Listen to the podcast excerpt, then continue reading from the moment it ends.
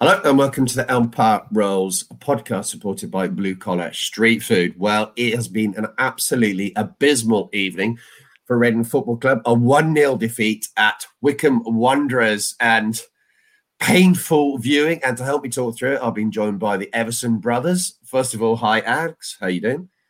Bad, Paul. I'm doing bad. no way to sum it up. Enough. Yeah. I've also been joined by Matt. How you doing? Yeah, not great either. Actually, not great. we're all we're all feeling basically a bit shit after that, aren't we? There's no two ways about it. It's a, a absolutely dreadful results and just really puzzling decisions there, Alex, by the manager about the starting lineup. I'm not quite sure what he was thinking with that midfield. I don't know. There's no attackings in it, really, was there? No, I, mm. I, I, just don't get the, the midfield choices at all. Um, you select three defensive midfielders and play one of them as a right winger, play four centre backs. Um, neither of the two wing backs in inverted commas who really are that attacking. Yes, McIntyre can get forwards, but he's no Omar Richards, let's be honest. Um, you leave João isolated pretty much for the entire game, uh, bar for any kind of like through balls from 30 or 40 yards away the whole selection and tactics which we've lined up with tonight are completely baffling against what is the poorest team by no, you know, by every single measure. Wycombe are the poorest team in this league, um, and we've pretty much turned up tonight and handed them three points.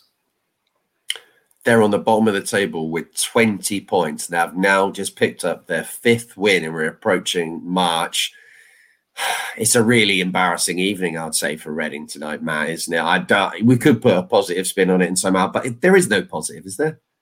No, no. I, th- I think we literally, uh, when you when you go back and in retrospect look at the lineup, we handed them the win as soon as we put that lineup out. We, you play super defensively um, and so deep, uh, you know, ourselves um, against the team who concede a lot of goals. You leave your striker up front on his own. He's not going to do anything up front on his own except you know get a bit of luck and a piece of magic. So we're, we're going to at some points give them the opportunity to get a goal, and that's all they want. Their game plan is to get a goal, dig in, and then just not concede. Um, and we played completely into their hands. Yeah, totally. A really another poor goal though, Alex, wasn't it? You got to look at that. We got all those centre backs on the pitch, and we're conceding goals which are sloppy against Millwall, against Middlesbrough. What can we do to change that, or is this just the quality of player that we've got?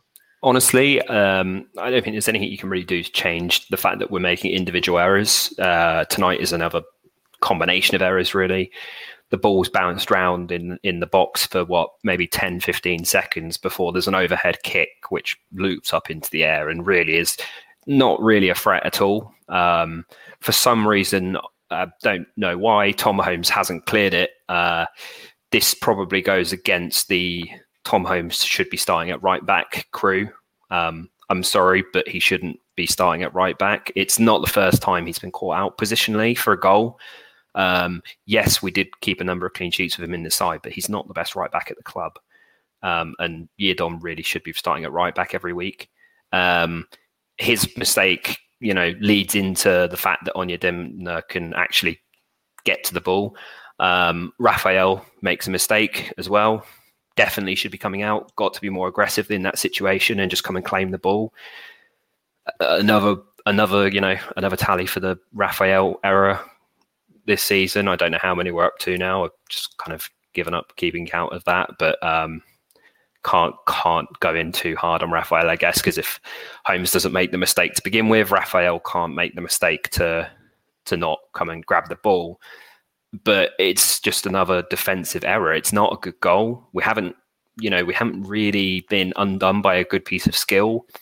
Um, we've basically just kind of let Wycombe score from what was it, two yards out, uh, with no real challenge for the ball. Just yeah, awful, awful piece of defending for for the goal. And defensively, we didn't have too much to do really throughout the whole game. Um, we weren't battered. We Rafael didn't have to make fifteen thousand saves. I can only remember about two that he actually actually make all the game. The penalty, Obita's uh, free kick, which, which wasn't bad. I think maybe, maybe he had like one more. Um, so I don't blame Rafael really for uh, you know it's two yards out. I feel like your defenders should just be clearing the ball when it's two yards out. Um, could he have done slightly better? Yeah, maybe, but I don't blame him so much. But if you've got four centre backs there, we really need to uh, be clearing the ball. I do think it the issue does come down to the fact that we're playing four centre backs, right? Like you're playing four centre backs, um, and I don't actually think that Holmes and Moore necessarily played together yet. Um, and if they have, maybe they played together. Um, maybe they've played together like once back in October or something. But apart from that, not sure they've actually played together yet. Um, as Holmes has really come into the side once more has been out. I yeah, I just don't understand it. The everything from the like the first whistle tonight, it just indicates the fact that Reading were happy to sit back and try and counter attack Wycombe. Yet we don't have any players really in that side outside of Ejaria and Olise, um, and I guess Rinomhota to an extent. Um, we don't have any players there who are capable of, of providing pace on like on the transition when we actually do get the ball off Wycombe in, in our own half. And the game plan doesn't it doesn't tie up from front to back, which is what confuses me about the lineup. And and ultimately that's where Wycombe have, have managed to win the game because they don't really have much to worry about um, when when we were going forwards on the counter attack. No, not much at all. I mean, you look at the chances in the first half. We clearly had the best opportunities, but we don't take them. Rinomhota with the best one. It's not a simple one, Matt, is it? But it's one that you hope you might score from. Yeah, you know, he's not a striker. I, I, have got a bit of a soft spot for uh, for Rinomhota, so I, I, I, really like him. I think he's great, and he, he's not a striker. He's scored some great goals for us previously. You kind of hope he would score it. Um, he's playing out. He's he's playing out of position though, isn't he? Let's be honest. If if mm. if you've got the player who you want in that position tonight, if you've got Meite in that position, I don't even yes. think Meite necessarily scores that. It's still it's still a tough chance, but yeah, maybe he's got a little bit more of a chance. Um, of course, the the Rinomhota chance isn't the only one we had in the first half as well. Um, like Ejaria had a, a, decent decent shot blocked uh, by Stockdale, um, and I think that was probably our best chance of the first half, to be honest. I've just seen something uh, it shows you how Wycombe Wanderers see this winter on their official site. They've called this up there with the finest victories in our history. Premier League Chase and Reading are beaten by gutsy Boys. display Adams Park. Now, probably is. They've never been in the championship before. They've beaten, I wouldn't call us a local rival, even though we've we've lost them. There's no rivalry there, is there? But oh, I don't know. It's kind of like going to hit us all. I think it's hitting us all slowly about how bad that was. And the worst thing is, it was so avoidable because you look at the Lucas João penalty from another good pass from Ejaria in the second half, uh, definitely a red card and a penalty. But did you feel confident, Matt, when he was walking up to take that? Because I did not feel confident at all. No, no. I mean, I didn't feel confident. Um, I didn't know until uh, the, the, live that we've just done uh, post match reaction that I think you said it was seventy five percent of penalties is he, he's now missed, which is incredible. In the last three or four, he's missed. Yeah, yeah, yeah. that's that's. I mean, that's unbelievable. Why? How is nobody else taking the ball and saying now I'm going to take the penalties? Like he's our top goal scorer. Yeah, great. But if you're not going to score the penalties, don't take them. Yeah, no, no, he definitely should be taking any more penalties. I don't know who else would have taken it at the moment, but they can't do much worse job, can they, Alex? No, um, I mean, you know, we've got plenty of players who can take us that piece. Give it to Olise, give it to Ejaria. I'm, I don't even know even if penalty could do it. Yeah, I don't even know if these players are good penalty takers. But frankly, you just need someone like tonight. If João would just put his foot through the ball, that's that's all you needed someone to do. I think for the penalty, um, because it does. Uh, may uh, I'm sure I'll get pelted for this, but I think if we'd scored the penalty, we probably would have gone and won the game. Wycombe down to ten men, we would have, you know, we I think we would have gone forwards in the last ten minutes, despite how little we actually created. Um, we definitely would have had a, another chance to go on and win the game. But yeah, the penalty is is really really poor. Um, and it's it's another one of it's another penalty which João hasn't even made the keeper make, made a save, which is like a, it's a huge issue. You can't, you've got to hit the target there um, from from 12 yards. It's not as if it's you know it's not as if we've seen three keepers make three outstanding saves now for Charles penalties. He's he's putting them wide or, or not hit you know hit the woodwork tonight, and um, that's a worrying trend going forwards if we haven't got a player who can take a penalty. Yeah, it's it's something that's new to Reading. Um, it's quite unusual that we've actually got someone at the club who can take penalties. George Puscas, I don't think he's missed one, but I don't think we should have brought him on to take the penalty. Well, this isn't like hockey from years ago. You can't just bring on this random player. I don't get that system at all.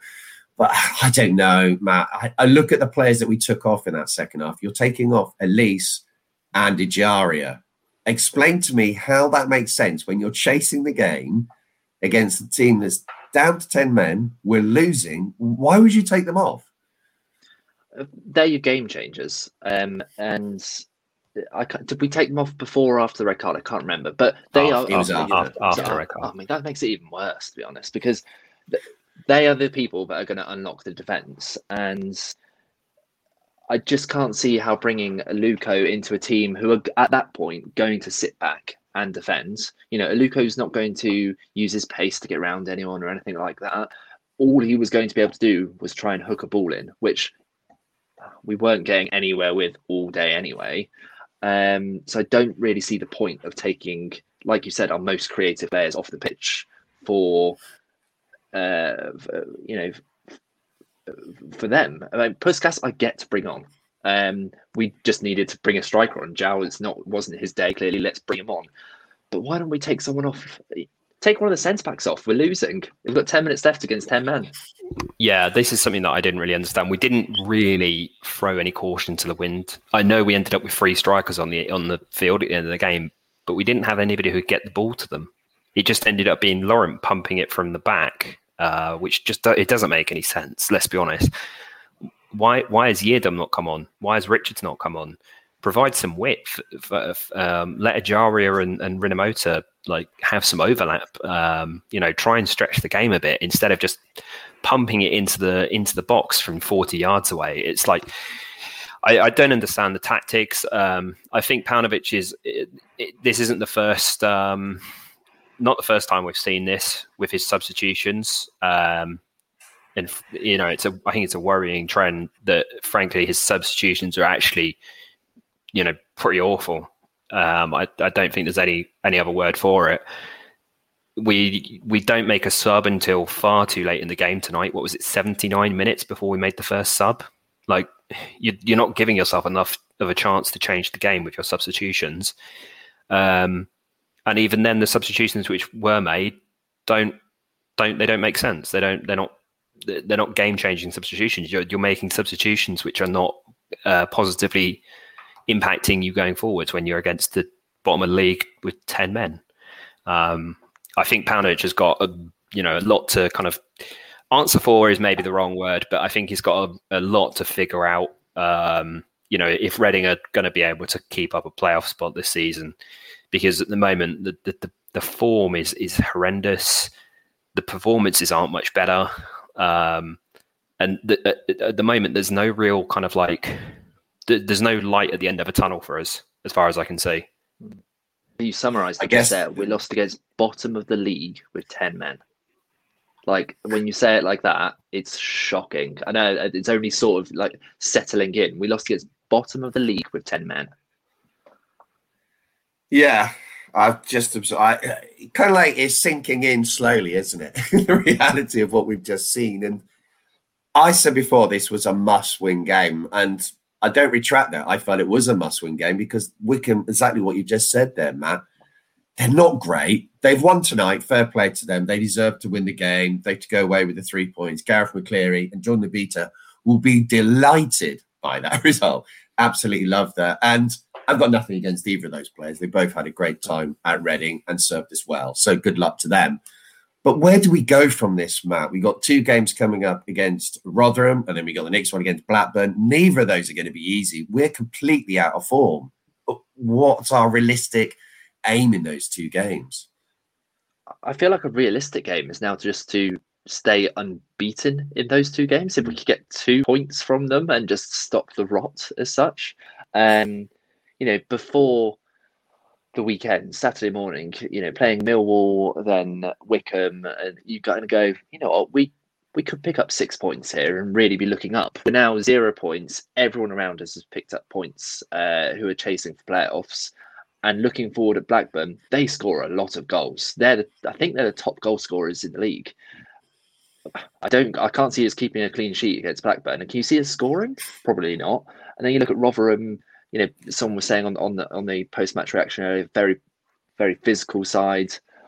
I don't think we're that physical as such. I mean, you know, it's going to be. Rotherham lost tonight, didn't they, as well against uh, Nottingham Forest? So they're in the bottom three. Um, I'm not going to say that I'm going to have any optimism with that because we've just lost to Wycombe. We're even worse than them if you look at the league table. But Alex, I don't know, is there any ray of optimism at all apart from Yakou Meite coming back at some point? I think that is my one thing that I'm holding on to. But it's still you need. There's more issues than that, isn't it? It's not just one player is going to solve it all.